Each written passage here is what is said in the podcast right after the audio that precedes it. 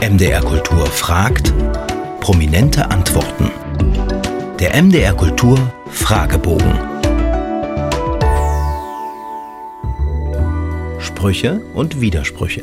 Haben Sie ein Vorbild oder eine Lebensmaxime? Meine Vorbilder waren immer Musiker. Ich bin irgendwann Eddie Vedder verfallen mit 16, dem Sänger von Pearl Jam. Und es waren immer eher, eher Musiker.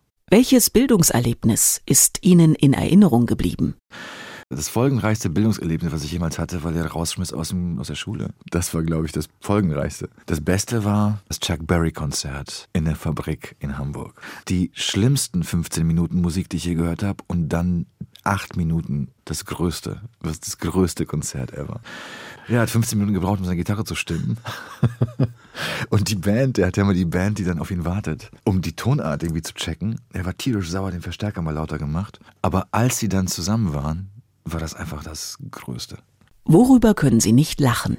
Boah, ich kann überhaupt nicht drüber lachen, wenn Kindern Leid angetan wird. Sein und haben.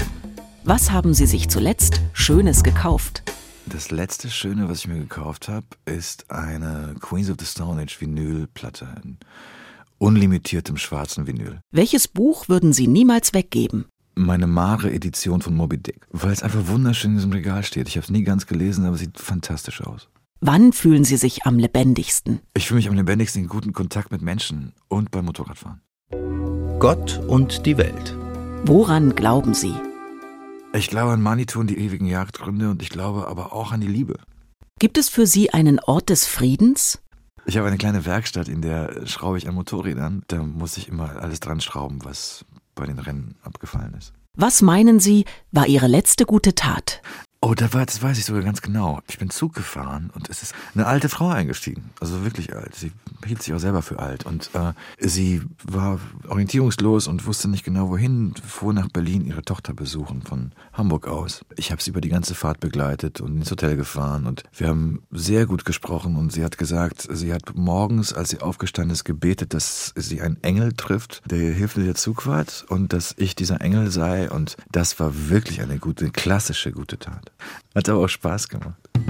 Freud und Leid. Wovon haben Sie zuletzt geträumt? Ich hatte neulich wieder so einen Stichworttraum, so einen Theatertraum, weil ich jetzt bald wieder Theater spiele, glaube ich, daher kommt das.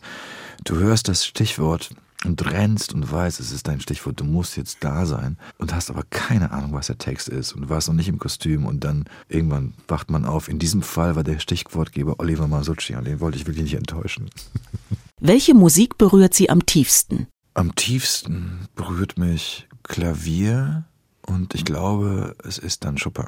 Was finden Sie schwerer? Anfangen oder aufhören?